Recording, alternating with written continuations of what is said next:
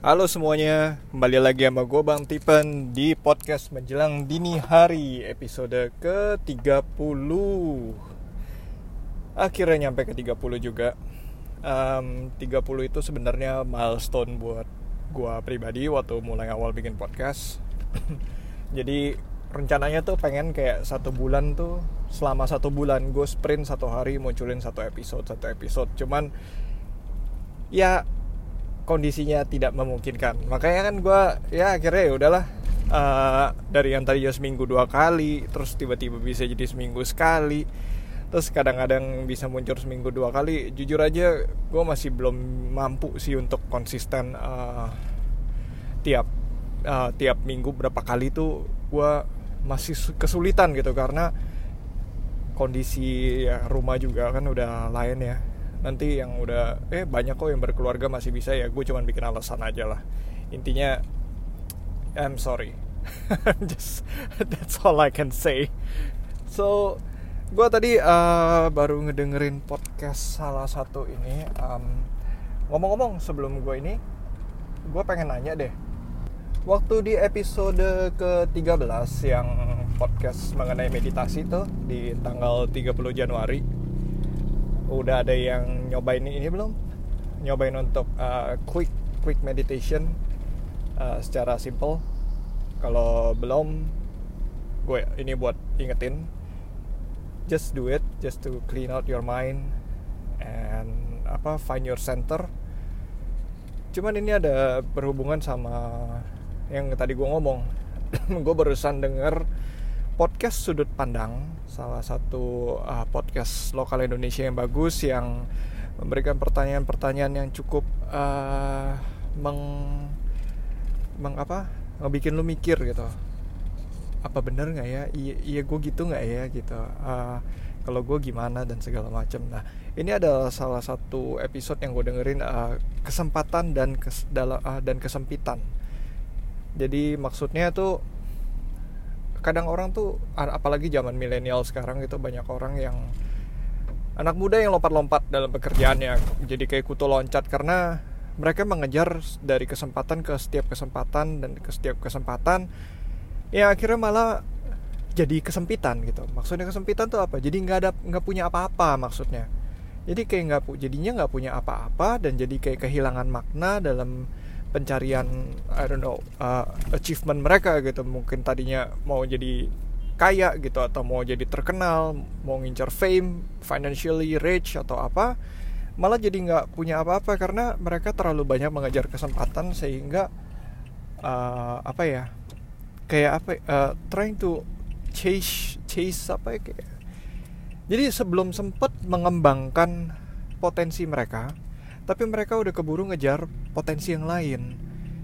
Itu yang dimaksud di podcast itu sih yang akhirnya berujung ke ngobrolin comfort zone dan segala macam. So this is actually uh, episode ini gue mau menanggapi hal itu terkait dengan uh, meditasi yang gue kenal dan apa hubungannya. So seperti yang dibicarakan kenapa banyak orang tuh oportunis dengan Uh, tapi oportunis caranya itu oportunis itu kan banyak sebenarnya. Memang mereka berusaha untuk mencari opportunity gitu mencari keuntungan dalam segala macam seperti pergi ke event buat uh, kenalan sama orang-orang dan pergi ke apa pokoknya apa pun yang mereka lakukan itu semua harus ada maknanya semua harus ada benefitnya. Yang menurut gue itu nggak salah. Uh, benefit itu harus selalu ada tapi benefitnya itu kan bisa uh, buat dua sisi gitu. Either benefit to your audience to your target customer. Jadi kayak misalnya lu pergi ke suatu event dan menurut lu kayak ini bisa benefit buat target customer gue dengan ilmu yang gue pakai ini mereka bisa lebih ngerti. Ya um, gue ngomongin konteks kerjaan ya. Uh, I'm not talking about kalau misalnya masih kuliah dan segala macam itu ya you you guys can listen to my apa hey 20s episode hey 20s ini pesan buat lo. Kalau bagi kalian yang masih kuliah dan baru mulai kerja. Cuman kalau yang udah di kantor atau um, business entrepreneur most probably you can find the benefits itu belum tentu selalu buat kita juga gitu. Karena kalau kita mikirin buat diri sendiri akhirnya uh, ya basically kan namanya bisnis itu kita kita memberikan solution kepada uh, sebuah target kan target audience kita itu. Nah solution kita otomatis they pay for our solution intinya gitu kan berbisnis itu uh, dan kita dapat fee dari sana. So balik lagi ke masalah um, benefits ya opportunistic.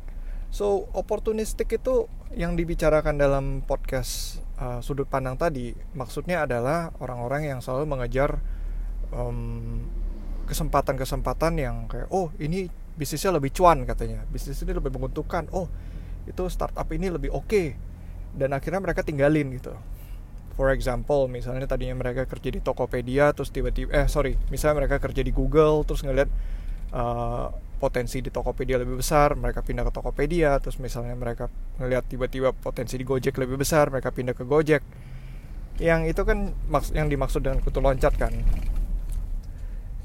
ya di sinilah sebenarnya kita tuh harus sadar um, uh, self awareness ya. That's why meditation itu sebenarnya buat nyari fokus dan self awareness sebenarnya kayak ngomongin mengenai potensi diri gitu. Seberapa mampu diri kita? Apakah kita sebenarnya tiap orang memang punya merasa kayak oh gue mampu gitu. Kapasitas kita tuh seberapa besar gitu kan. Kita pasti tahu masing-masing. Jangan salah malah banyak orang nggak nggak tahu seberapa besar capability-nya mereka. Jadi capability-nya itu how to find out. Lu harus tahu dong lu harus self aware dengan diri lu sendiri.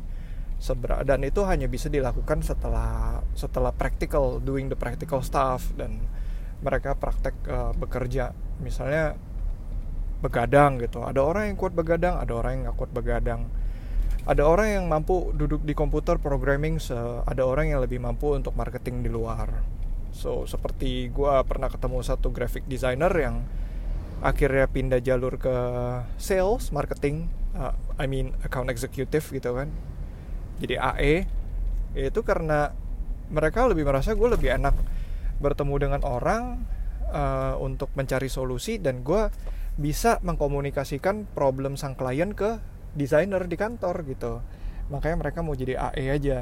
Dan secara skill itu mereka nggak sebagus secara design skill ya creatively mereka nggak sebagus dan sepintar teman-teman lainnya.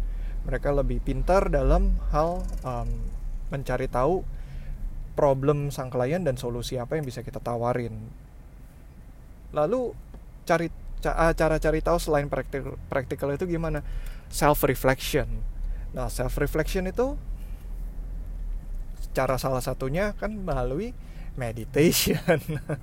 so, what you should do um, how to meditate uh, how to self reflect by meditation. Just sit down um, anywhere you are. Uh, lu butuh berapa lima menit pun nggak apa-apa. Fokus pada diri lu sendiri uh, apa yang telah lu lakukan selama ini pekerjaan apa yang menurut lu menyenangkan ingat masa-masa itu dan problem apa dan yang pernah lu solve gitu. Dan what how do you feel?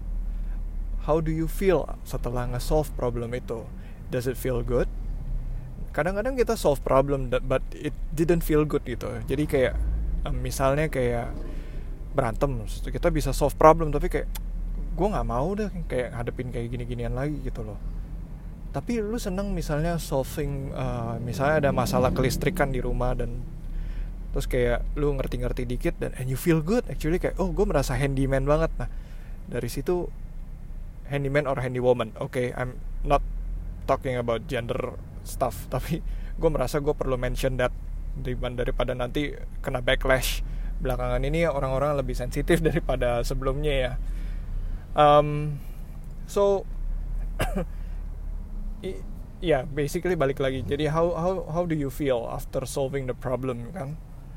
Itu salah satu buat cari tahu uh, self reflection dan um, setelah itu mengenai problem kutu loncatnya. Bing kutu loncat itu ya memang problem millennials itu adalah kita kurang sabar ya. Bentar gue minum kopi bentar ya jadi kita memang kurang sabar untuk menjalani suatu hal. Jadi kita kebanyakan kayak selalu ngejar oh ini lebih baik itu lebih baik. Di era informasi ini itu kita memang lebih dapat lebih banyak pilihan dan kita lebih tahu lebih banyak pilihan. Kalau zaman dulu bayangin deh zaman orang tua kita dulu kita nggak misalnya lu awal mulai karir di bank kemungkinan besar lu akan terus di bank itu uh, tanjakin karir atau misalnya udah kerja 2 tahun 3 tahun dan merasa nggak cocok baru lu pindah. Itu pun lu cari-cari tahu dulu kan. Nggak ada kayak sekarang lu tinggal browse internet gaji pegawai bank 2018 langsung ketahuan. Dari sana makanya kita lebih apa ya lebih kayak selalu nyari opportunity baru yang ya jadinya hawanya gue tuh loncat. So anyway how to solve that problem itu kita harus melatih fokus kan?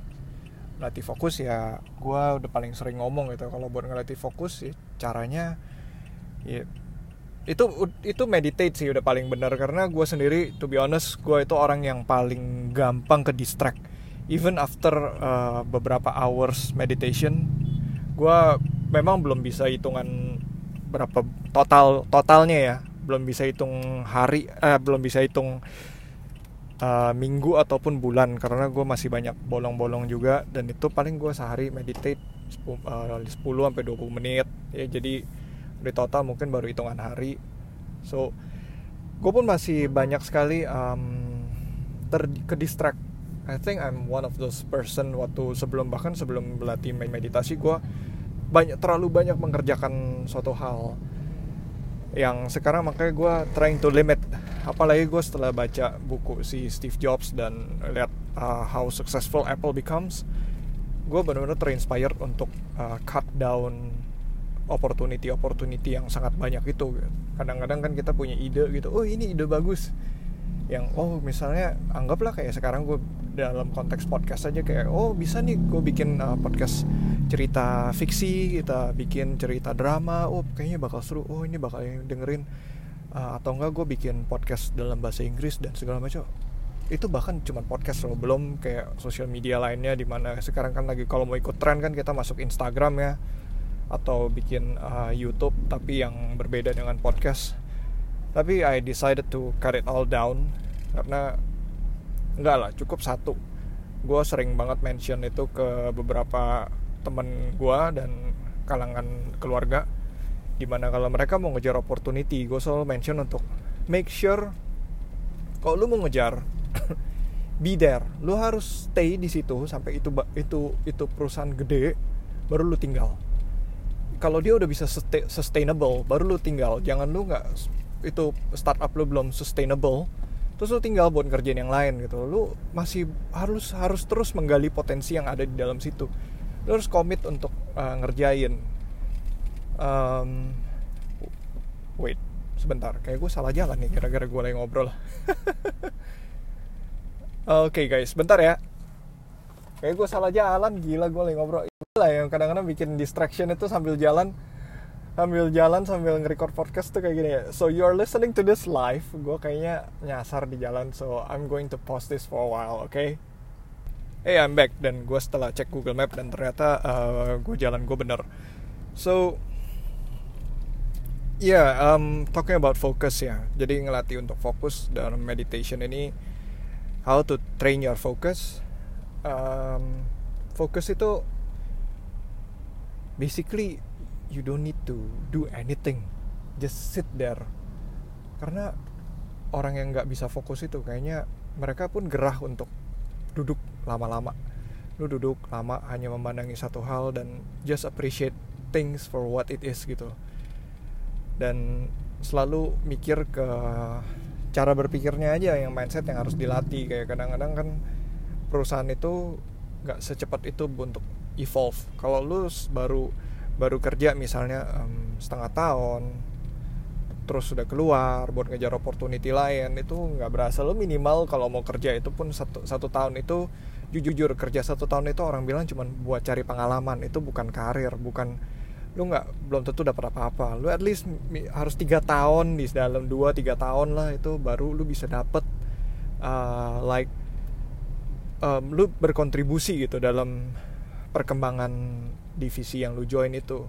Itu kalau kerja kalau misalnya lu entrepreneur biasa sih target gue memang awal setahun buat ngeliat apakah bisnis ini cocok untuk dijalanin atau enggak kayak dalam setahun ini misalnya lu udah bangun oh setahun dan apakah ada uh, perkembangan dalam user growth atau enggak uh, profitnya? Ada perkembangan enggak dalam cash flow-nya?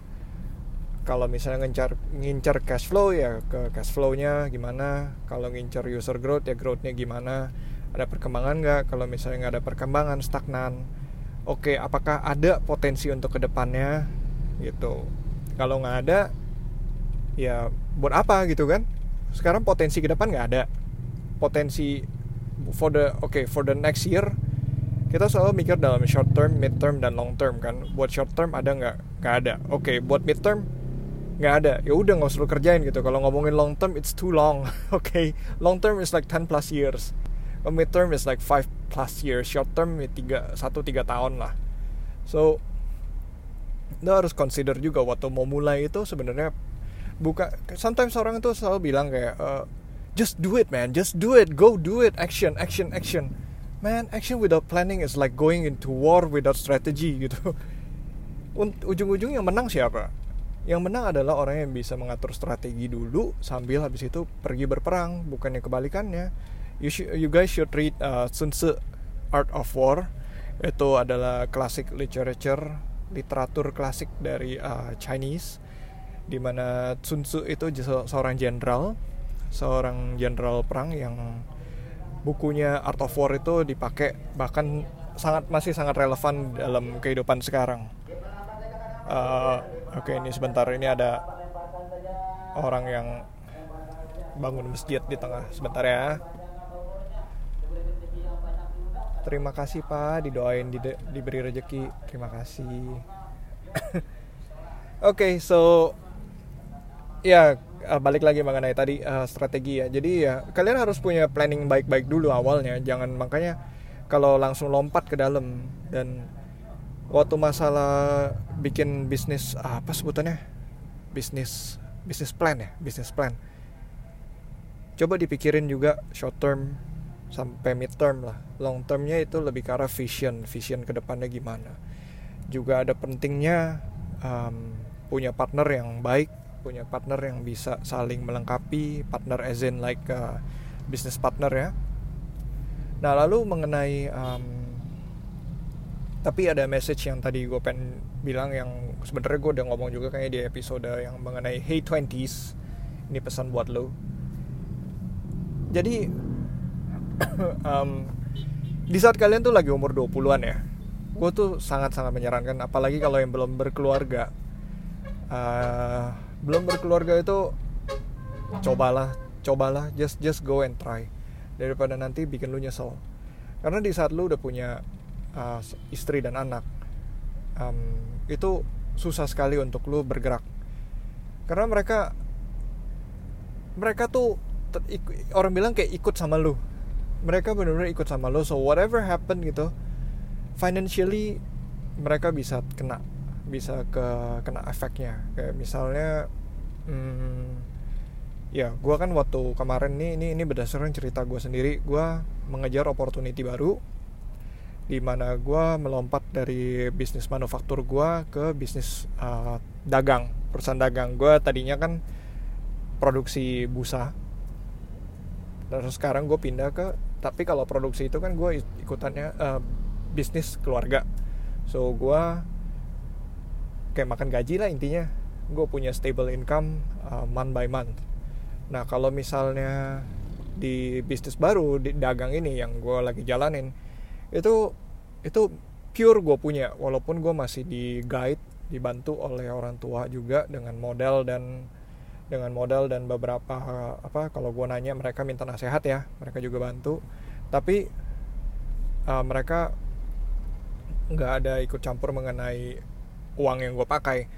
So gue pun ngelihat dari sistem kerja bisnisnya dari customer yang gue punya jumlahnya berapa berapa itu gue belum bisa sustain uh, gaya hidup keluarga gue yang kemarin itu gitu. Jadi gue butuh cut down beberapa uh, cut down bukan lifestyle ya cut down apa? Beberapa expenses yang gue harus uh, save dulu lah gitu. Sementara gue nggak bisa gitu pakai banyak uang dan itu sangat berpengaruh ke keluarga gue khususnya kan ke istri ya yang merasa kayak gila yang ini buat anak lo juga gitu. Kenapa sih? Gitu amat.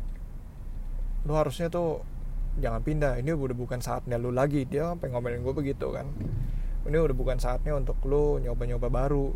Lo kan udah punya anak lo harus ingat. Tapi ya balik lagi menurut gue ini punya potensi yang lebih besar.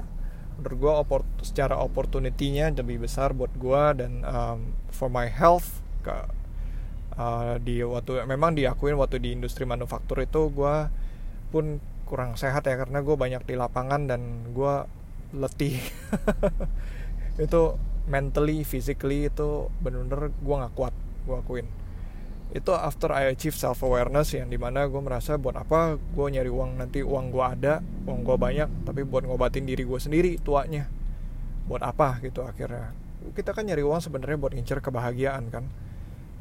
Yang supaya kita bisa beli ini beli itu mungkin untuk uh, ya bilang banyak sekali sampai gimana sih? Enggak lah ya cuman orang bilang bisa jalan-jalan bisa uh, makan sekali-sekali makan di restoran sama keluarga.